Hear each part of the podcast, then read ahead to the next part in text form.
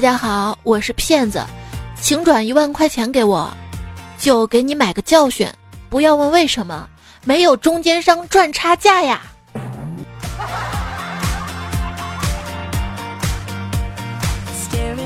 Hello，手机边亲爱的你还好吗？欢迎来收听《远离上当受骗，让你安心过年》的段子来啦！我是人际关系特别广泛的主播彩彩，债主众多也算是人际关系广泛吧。我今天去一家公司谈业务，跟他们经理聊完之后，发现我的手机不见了。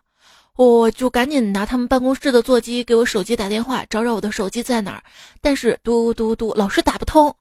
后来终于找了半天，在他们沙发那个缝隙当中找到了我的手机，看到手机屏幕上显示拦截了五次诈骗电话。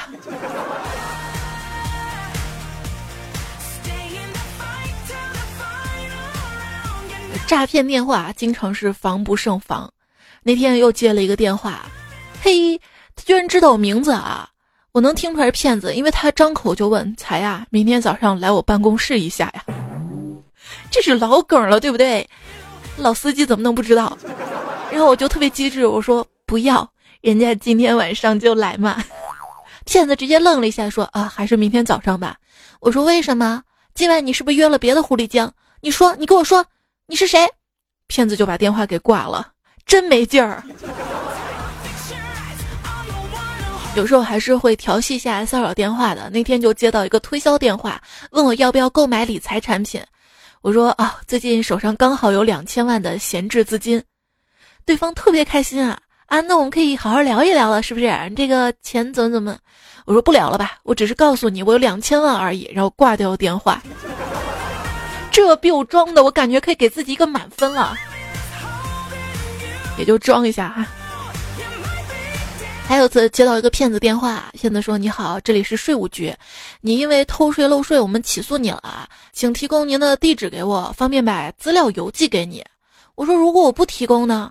骗子就说：“那我们就让警察逮捕你。”我说：“哦，不对呀，我偷税漏税，你们起诉我了，想给我邮寄资料，不知道我地址，那你们逮捕我，你们知道我地址吗？”骗子说：“啊，这个这个，嘟嘟嘟嘟。”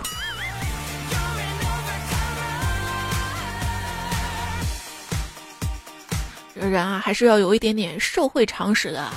像我就天天看新闻，就知道这些梗，对吧？不容易轻易上当受骗。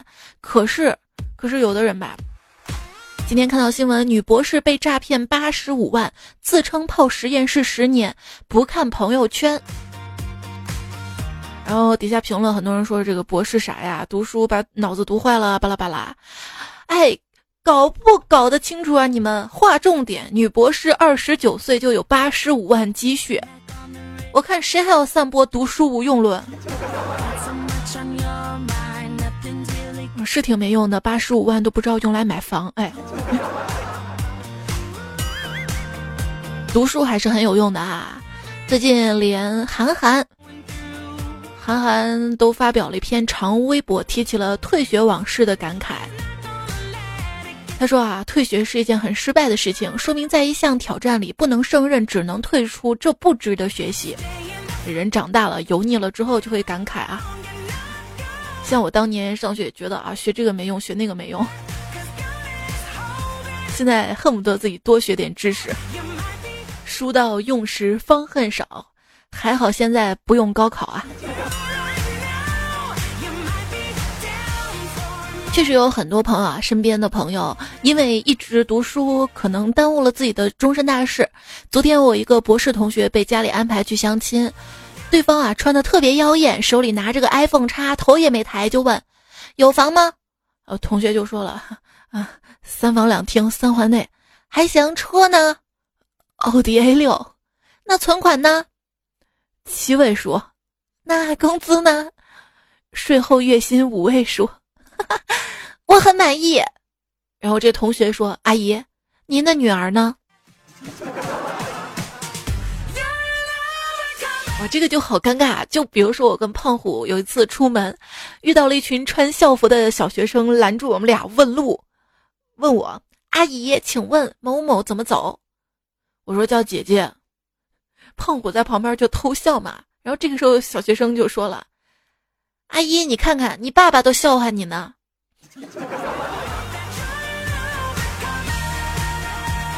呵呵呵呵呵，谁笑谁？现如今啊，自称小姐姐，一般都是年龄二十四到二十九岁；自称老阿姨呢，年龄十七到二十三；自称你爹我，年龄十四到十六。越来越搞不懂了哈，年轻人怎么玩的啦？这岁月吧，就像一把擀面杖，有时候竖着擀，有时候横着擀。我们现在都是过了竖着擀的阶段了，就横着擀了。每次洗完澡回头看到地漏里的头发，就想起了梁静茹的一句歌词：“我可以假装看不见，也可以偷偷的想念。”我一般唱歌能在第二句找到调已经很不容易了。这年纪大呢，还可以拿来显摆的有两点。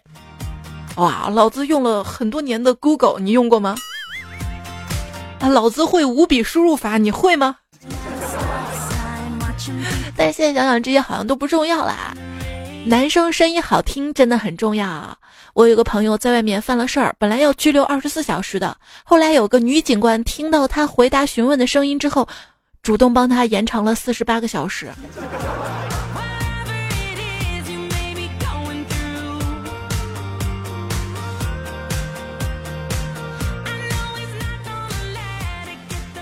一天，有两个人在马路上被警察拦了下来。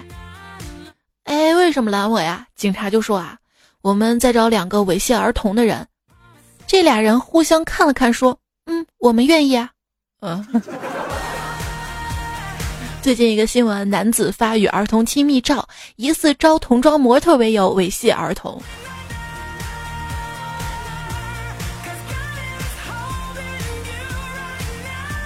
这样的人我我就不骂了，留给大家骂哈。法庭上，法官呢就问被告：“你为什么要弄瞎原告的眼睛啊？”被告就说了：“是他要我这么做的。”什么？真的吗？是呀，就就他跟我说：“小子，别让我再看见你。”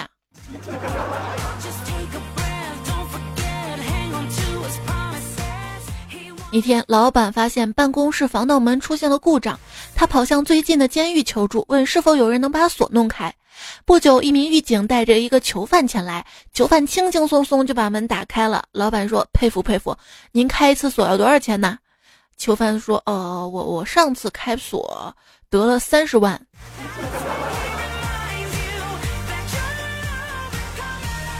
女子监狱发生了暴动，警察眼看难以控制的局面。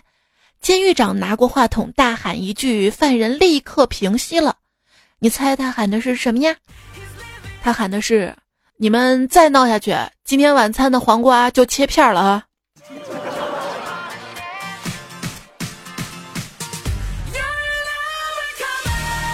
犯人正在被押往刑场的路上，犯人们就埋怨道：“怎么这么远呢？”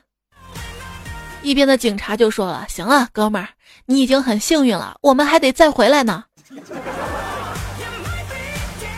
问死刑犯可以选择最后的晚餐，那能选择死前来一炮吗？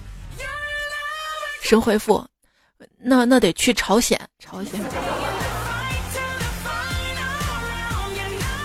监狱长在监狱里训话：今天举行一百米比赛，第一名跟最后一名会被枪毙，其他人释放。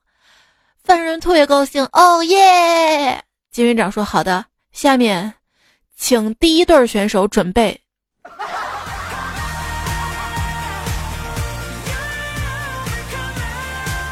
为什么犯人被枪毙之后都趴在地上呢？大概因为他们是反面教材吧。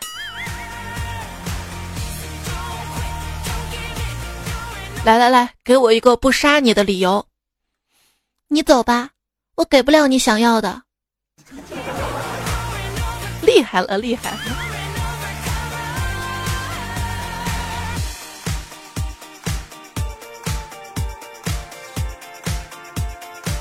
如果你的毒品贩子有一口完整的牙，不用想了，他就是条子。我年少的时候就是一个丝袜控，幸运的是成年后我找到了一个和爱好相关的工作——抢银行。哎，干完这一票，咱们就金盆洗手吧。好好的，老大，这次我们抢什么呀？当然是抢个金盆来洗手啦。面对歹徒手中的水果刀，经验丰富的王警官早有准备。从容的拿出了水果呀。历经十年的警员小李，终于破获了这宗连环杀人案。当他拿起犯罪分子记录的暗杀名单的时候，小李的手不禁颤抖起来。谁能想到，这位看起来文质彬彬的大叔，写的字儿竟然比小孩子还要丑。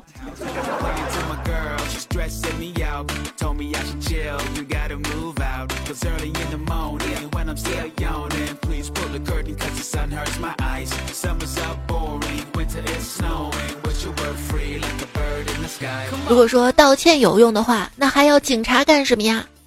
哎，那我问你，道歉没用的话，那还要没关系干嘛呀？这个是抬杠吧？我一直认为，道歉就要有道歉的态度，并且要清楚，道歉不是为了让对方原谅，道歉的作用呢是让对方明白，我真的知道错了，这是自己的行为，对方原不原谅是他的事情。所以讨厌那些说，哎，我都道歉了还不行吗？这样的人，对不起。不行。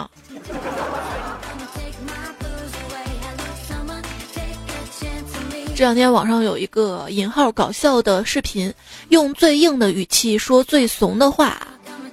点开一看，是一个小女孩犯了错，被妈妈一个劲儿要求认错改正。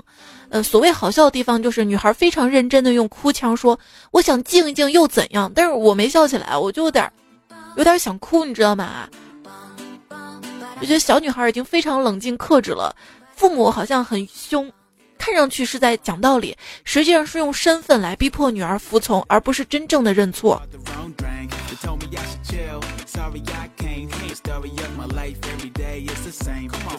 可怕的父母的控制欲啊！网友工作睡觉想妞妞说。父母永远都不能理解孩子的歇斯底里，永远都不会把他们当做平等的人来对待，总觉得自己是父母就有一切权利来要求孩子，哪怕是关门锁门静一静都不允许。哎，有些父母就真的以打压孩子为乐。就是我妈今天有人夸我可好看了，我妈说就你那样。再说好看有啥用啊？心灵美才最重要的，你知道吗？那第一次见面怎么看你心灵美不美啊？我爸当初找你，他见你第一面还是因为你心灵美啊？哎，你这啥啥意思？你这话，啊，你觉得我心灵不美啊？美美美美美，老妈你最美了，这不就得了吗？老喜欢说废话。这一家人在一起就要经常聊天沟通嘛哈，啊，动不动以你说的是废话结束，擀面杖成仙了，变成了杠精。看到过这样一句话：一个人最大的恶意就是把自己的理解强加于别人，把所有的结果理所当然的用自己的过程来解释，并一直认为这是正确的。当代的社交网络三大错觉：发的有人看，解释有人听，抬杠有结果。哎，有时候就觉得啊，这个解释挺累的，费那么。半劲儿解释，就问你理解我一下算了啊，我不需要你理解，我不需要你这个朋友。那网上经常会有撕啊，你会发现，哎，你这个傻叉凭什么说我跟我有言论自由？我想怎么说你这个傻叉都行，是当今上网冲浪不可调和的矛盾呐。看到傻叉就想远离，这是普通人；看到傻叉就想怎么赚他们的钱。这个是营销号。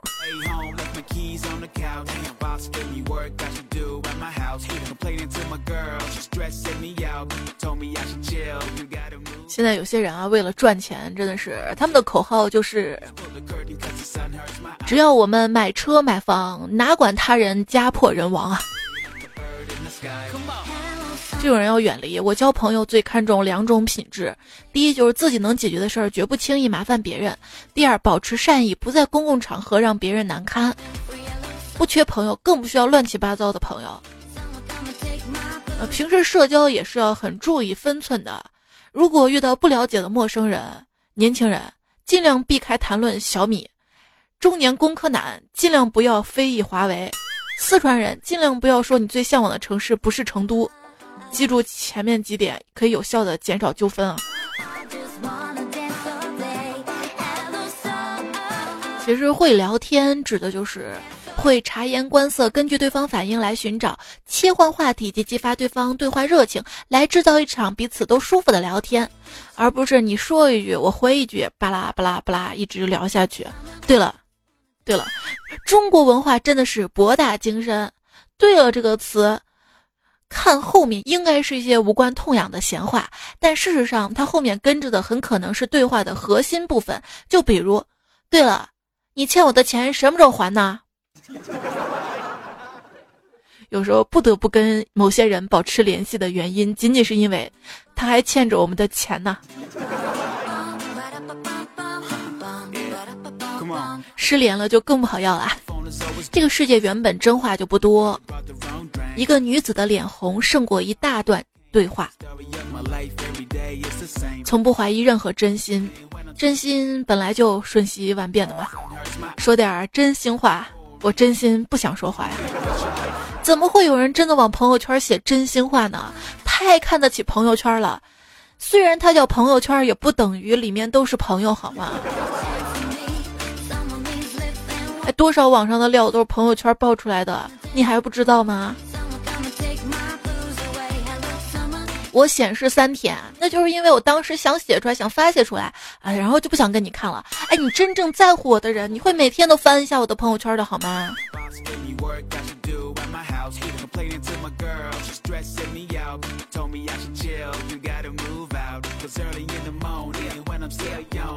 不要以为叫白开水喝的都是没钱的。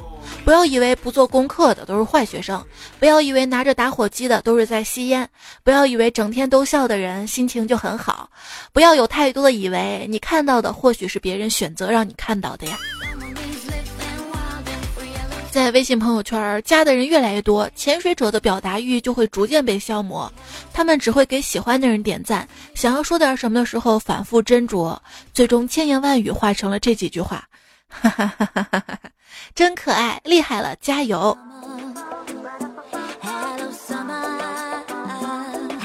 有用的不用说，没用的不想说，于是我就变得越来越不爱说话了。对于我们这种内向的人来说啊，不不主动去交朋友，只是被外向的人当做朋友。当然啦。有的人朋友少，不是因为不需要朋友，也不是说自己多高冷，其实就是单纯的害怕让自己失望，害怕让对方失望，害怕糟心的结束，于是拒绝开始。三个字儿就是嫌麻烦，两个字儿就是算了，一个字儿就是懒。最近看了一篇文章，你努力合群的样子真的很孤独，比忍受孤独更难的，大概就是假装合群了吧。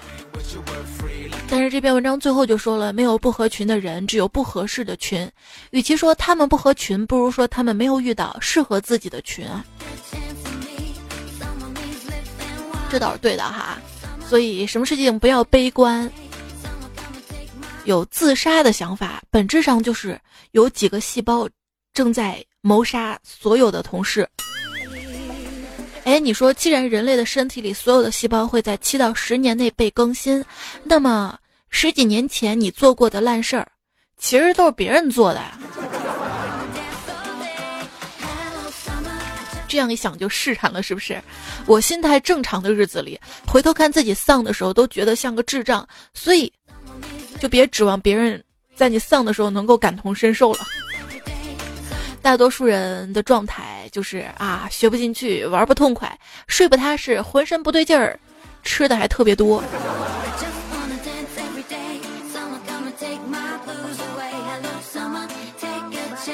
通过一个人的微信啊、QQ 号啊、手机号码，可以在网上发现他的很多信息。就比如说，今天随手把一个跟我交接班的同事的 QQ 号搜了一下。第一条就是某论坛留下的求 JV 的，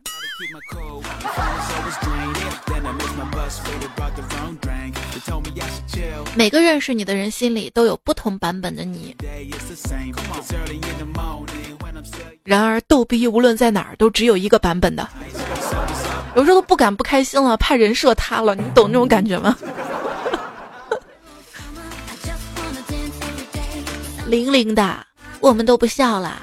再过四年就合法了，找到适合的就不要因为一点小事分手了，不要像那些九零后那么老了还没有对象，知道吗？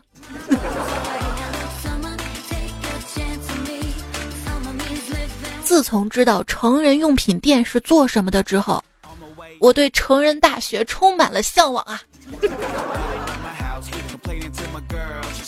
那天去朋友家吃饭，他们一家人都在。他爸在看电视上的广告，突然说了一句：“哎呀，平时看他都不穿衣服，这一穿上还真认不出来了。”嘿，嘿，急忙回头看是谁，原来是孙杨啊。有些广告也是不可以相信的，里面充满着诈骗。最近有一条广告，四百四十块钱就能买 PS 四 Pro。这个东西这么念的吗？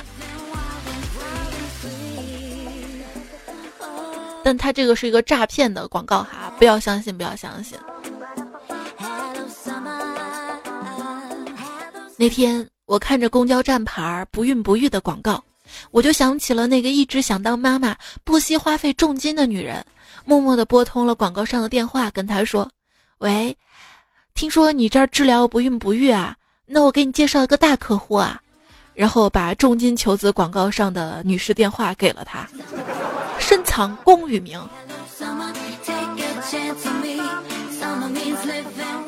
段友小声说，以前不知道这些，直行一百米、直行一百五十米、直行五十米等等路牌的另一个目的，都 T M 骗取你的步数，以达到酒香不怕巷子深的效果。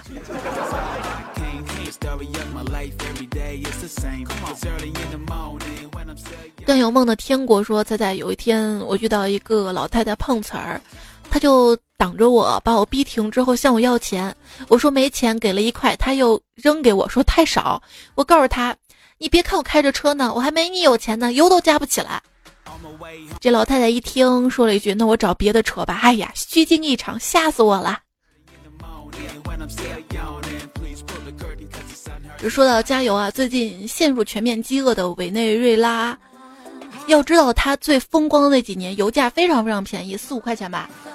所以很多很多人朋友啊，就把这个车空着开到这个国家，加满油之后再开走，然后谋取差价。扯远了啊，说碰瓷儿嘛。我那天就碰到一个碰瓷儿老太太，硬说是我撞的，我急了，拿出手机就装逼，爸，给我一百五十万，我要撞死一老太太。那老太太一下就起来说：“嘿，你骑自行车还装高富帅呀？”打了我一巴掌，于是我从容的躺下了。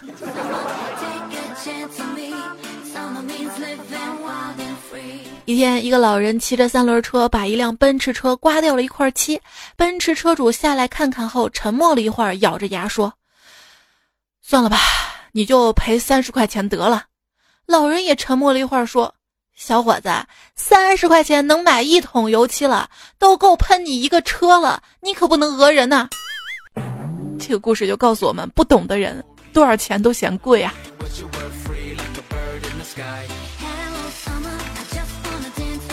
有位老奶奶在街上不小心摔倒了，路过的人们纷纷上前扶起老奶奶，并送她去了医院。医院检查过后，老奶奶并无大碍，人们便将老奶奶送回了家中。老奶奶又是跟家人一起过上了幸福快乐的生活。哇，妈妈，好美的故事啊！你再讲一个吧。乖宝贝儿，我们说好的，一天只讲一个童话故事。快睡觉吧。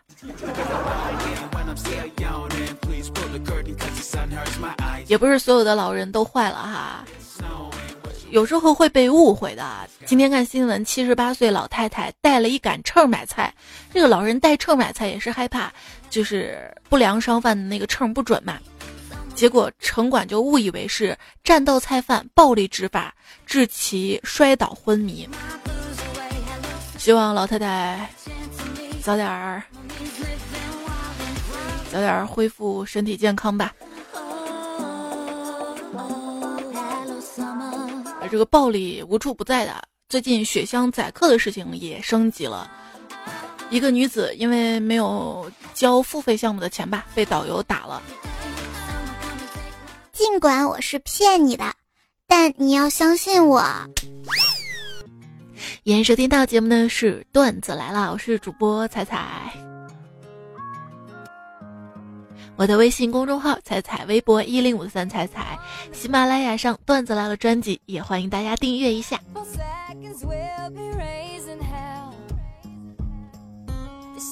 昨天晚上跟远在美国读书的老弟通了视频，我说半年不见了，你姐我是不是又胖了呀？他说好像是圆润了一点儿，但这样才最美。我竟一时语塞。当初那个揪我辫子、抢我玩具的熊孩子，终于在他乡的历练中成熟懂事了，更爱他的姐姐了。我们一直聊啊聊啊，聊到了深夜。最后，我借给他了两千块钱。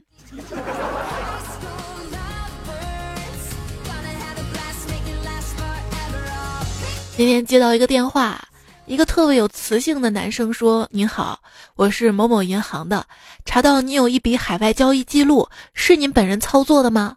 嘿，我汇款那么快就被查到了吧？但是我当时回的是：“小哥哥，你声音真好听，能再说一遍吗？”对面沉默了两秒，然后传来了一声：“耶，这个不是正经人，挂了他。”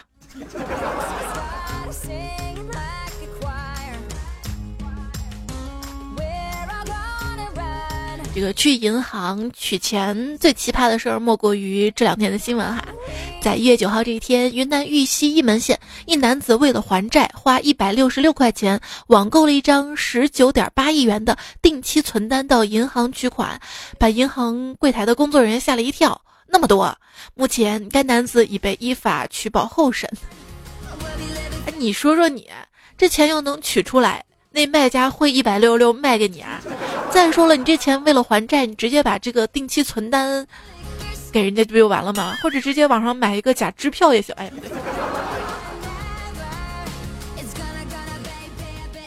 这两天新闻被抓的还蛮多的哈，就讲杭州市民王某呢，他是一个神算子，就算什么都特别准，但是却没有选中自己的命中大劫，因为他的连襟涂某十几年来陆陆续续诈骗他八百万元。二零一七年十一月呢，王某报警称被涂某诈骗，警方就在排查了二十多根网线之后，终于顺着网线找到了嫌疑人涂某的住处。涂某被抓的时候仰天大笑，仰天长笑。仰天大笑着哈哈哈哈，长笑什么？长笑是啊，不一样的，不一样的。当时就说了，真准，他给我算过，五十五十岁前我必有牢狱之灾，我后天就五十岁生日了呀。这个这个笑点是在于顺着网线可以找到一个人的住住处，就是比如说，如果警察要抓你的话，他并不知道你在这个楼的哪个房间，他就通过网线来排查。还有一个笑点就是啊，还真的算出来，算的好准呐。那一般神算子都是算不了自己，但是能算他人哈。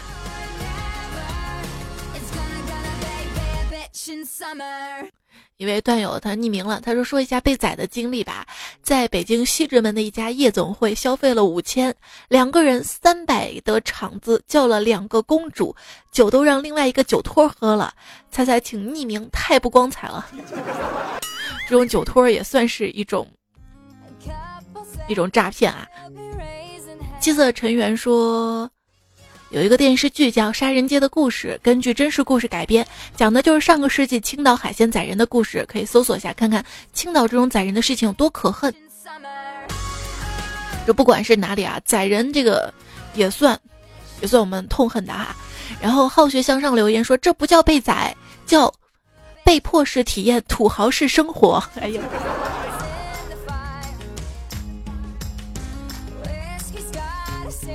小哲留言说：“编段子是不可能自己编段子的啊，这辈子都不可能的。小学又没有学好，词汇量又小，又没有人关注，只有靠复制。瘫在床上看着手机复制段子，骗骗彩彩这样子。段子来了里的帅哥美女个个都是好人，时间又多，赞也好骗，骗过赞也好骗。就是从来没被彩彩翻过牌子，哎，但我还是超喜欢彩彩的。你也发现了，前面都是被骗赞的吗？没有，他们留言早，你知道吗？留言早容易被大家看到。有没有不像我，一定一定会翻到最后，翻到最后。谭林说：“这辈子最讨厌的就是骗子。如果被抢了钱，别人只会说现在治安这么差，说的是警察工作没有做到位；如果被偷了钱，别人只会说现在小偷很猖獗，说是小偷技术太超前；如果被骗了钱，别人会说你智商太低了吧，居然会被骗，又笨又低能，人傻又钱多，直接说就叫做受害者自己背。是财是小，面子是大，所以为了面子未雨绸缪，哥们儿缺钱直接说一声，多了没有车泡面还是可以的。啊，你这个段子我比较赞。”同的那句就是，很多人被骗之后啊，然后谴责声就是骂这个人太傻了，这也能被骗？为什么不去骂这些可恶的骗子呢？是不是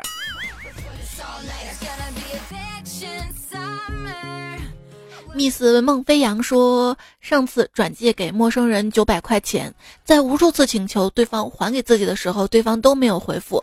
就在我失望的时候，对方回复了：“你死心吧，我是不会还你一毛钱的。”我顿时火冒三丈，准备破口大骂。谁知道对方转来八百九十九点九元，瞬间把我感动的。他真的是不会还我一毛钱啊！世上还是好人多，这个好人还是个逗逼。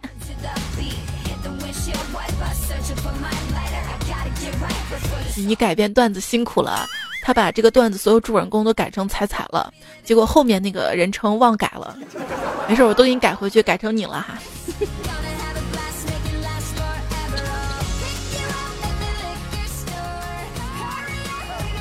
一朋友说，刚才一朋友说自己被一个很久不联系、本来也不熟的微信好友借钱，提醒我来分享这个我听过最强的反借钱技能。先是把对方臭骂一顿，越狠毒越好，最后加一句：“你个大骗子，居然盗我朋友的号！”然后麻溜的拉黑，干净利索，毫无破绽，完美。这也是个老技能了哈。我的春天给了谁说？姑妈长期在一富翁家煮饭，经常会带回来一些他家不用的物品。今天拿了一个脱毛器给了姐夫，哎，你看人家这个刮胡刀还是新的，就不要了。说着就给了姐夫。今天一早，厕所传来了姐夫的尖叫声：“哎呦哎呦，老婆！”老妈带给我这个剃须刀，转的呜呜的，声音正点，力量超好，只是刮胡子好痛啊。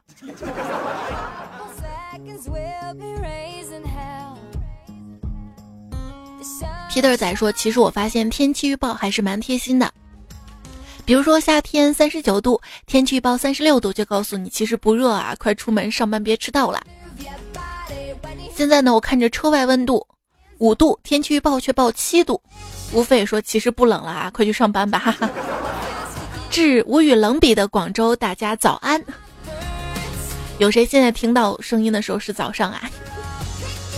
树上旗帜猴说：“今天冷到什么程度呢？门口的小饭馆就剩一家开门了，要的排骨三鲜米线，等来的却是麻辣肥肠，还不敢让老板换，怕啥都吃不上啊。”今天来看新闻，说是东北几个大哥把把一麻辣烫的小姑娘，店主小姑娘二十六岁给暴打了。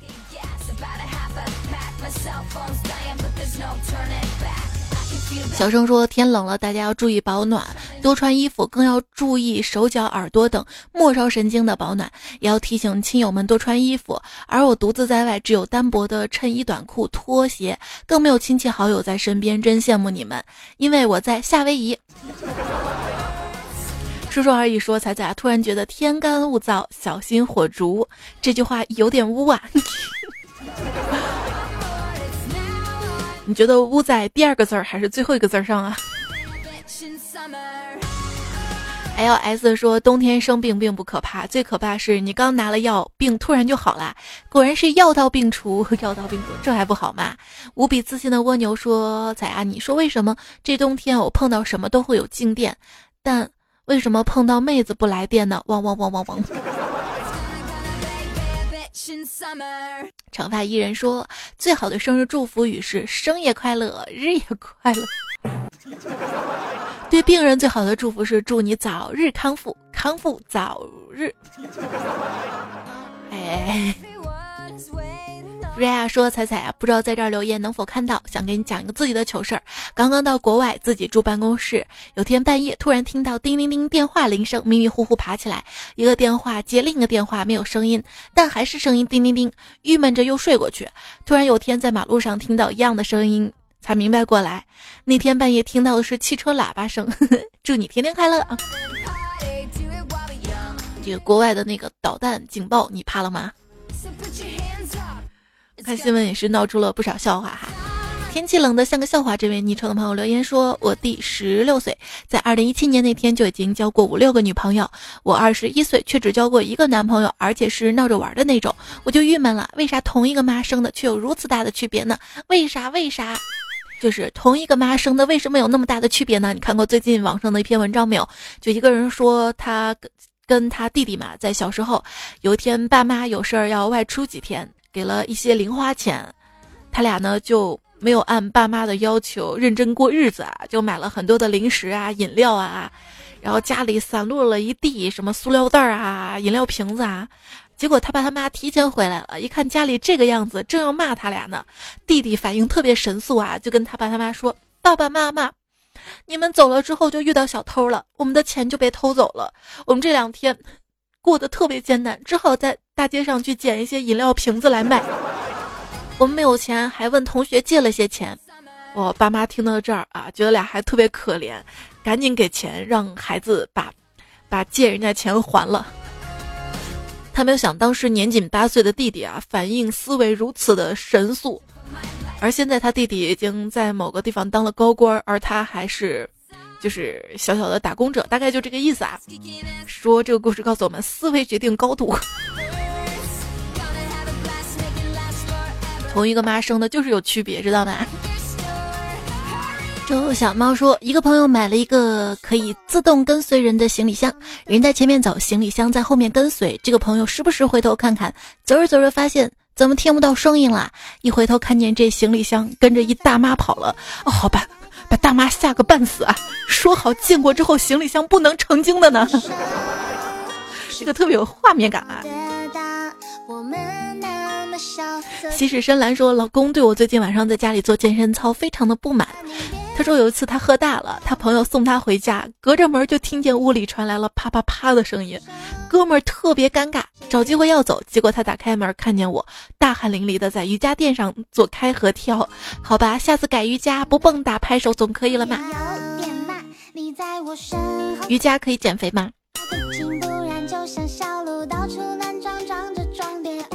过几天再改个名儿，说刚想编个段子，发现新的手机智能输入法打字儿都不是我常用的，他还没有习惯我的打字，气得我字打到一半删除了。他喵的，这又不是处对象，让我主动去习惯一个手机，咋地了？你的手机需要几下能打出“彩彩”两个字呢？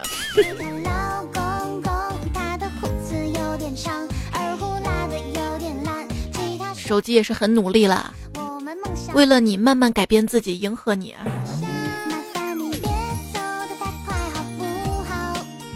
哎，你说现在五笔输入法用的人越来越少了，你为什么还用啊？哼，老子不会拼音呢。在苹果输入法输入“百闻不如一见”，你试一试啊。前段时间的一个梗哈。我公众号已经说过了这个事儿，这个名字好奇怪。昵称朋友说：“先请彩彩跟大家看我的头像，看到什么诡异的吗？然后再请彩彩跟大家仔细看我的名字，有什么内涵？没看出来就默默念我名字三遍，然后结合我头像一起看。好啦，你们继续往楼下看吧，我就出来混脸熟的。你这个骗子！”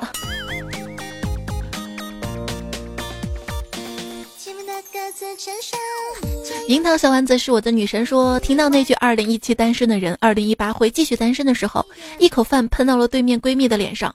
不说了，这下不仅没有男朋友了，连闺蜜也没有了。有些塑料化的友谊可以不要也罢哈。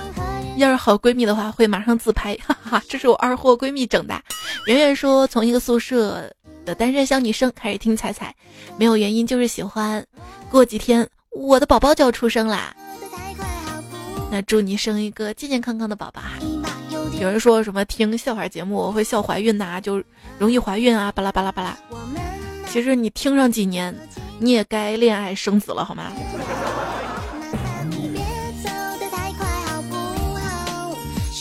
天天说看小猪佩奇，其他小孩的后遗症经常学猪叫和蹦蹦跳跳。我们家两岁的侄子不一样啊，今天他突然说：“姑姑，快点送我去医院，我肚子里的宝宝要出生了，快来个医生啊！”你确定他这个是看小猪佩奇吗？如果是看小猪佩奇的宝宝的话，应该说：“快快打个电话叫棕熊医生来呀！”不一样的，知道吗？来实现我像像迷你彩吧，看小猪佩奇嘛，因为佩奇那个裙子是红色的嘛，最喜欢草莓。现在月如最喜欢的也是红颜色，最喜欢吃的也是草莓。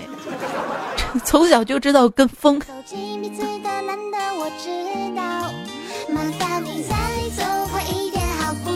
阿 Sir 说出差一周，今天回家，儿子在另一个屋说有好多种情人节，十二月十四号是拥抱情人节还是彩彩生日？我当时以为听错了，又问了一遍，他说是彩彩生日。我过去一看，他拿着那本台历，彩彩的台历，我都不知道到货了，他都用上了还不给我，这多好，越来越多人会记住我的生日。喂，走快点啦，要迟到了。大灰兔说：“我记得很多年前，第一个宝宝刚满一岁，买了苹果四 S，开始听你的节目。后来单位又发了智能手机，也一直在听。五六年过去了，第二个宝宝也生了，才发现睡觉必须听你的声音才能睡。耳机随身带，现在同事都听你节目啦。哇，这种必须要读，你知道吧？读一条留言，然后很多很多人都能听到，就好像我在读他的留言一样。因为很多你的同事现在肯定也会听到嘛，对不对？”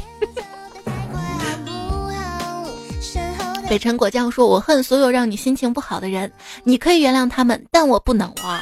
”很会撩哦。旭天机电维修说：“啊，生意好不好？”他说：“考驾照的时候，教练长时间早起，有黑眼圈，白天上车常常戴着眼镜儿。有一天，一个学妹嘻嘻哈哈笑着说：‘教练，你的眼睛有个眼圈，是不是眼镜儿掉色啊？’ 你还别说，挺像的哈。”我知道这样冷的天，谁都不愿意早起。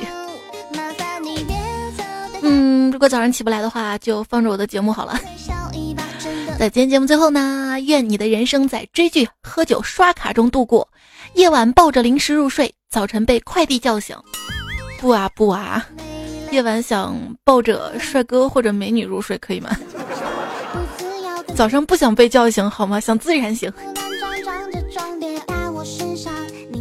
今天节目就到这里了哈，感谢吴昕、王毅那个小姚、维也纳的海风、书香山羊、殷教授、纯良大叔、影视美美笑话百科、火柴天堂、里昂破翅、欧妈拉、一条青呱呱呱、整云听歌、大头跟他朋友浅意、阿姐金米信、小野妹子学吐槽、斯诺一花姑娘，你才是欧尼他们的原创段子。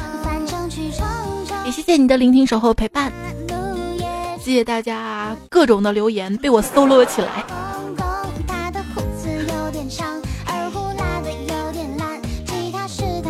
在这首小尾巴的歌声当中，就进入今天的节目尾声了。明天周二糗事播报哦，不对，今天已经是了。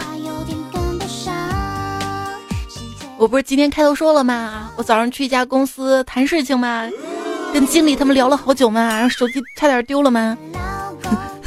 耽误节目了吗？好啦，周二糗事播报不见不散啦，不墨迹啦。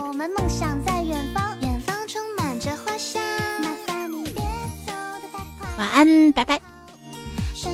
我跟自己说，同样的错误一定不犯第二次，的确做到了呀。我一直换着花样犯错。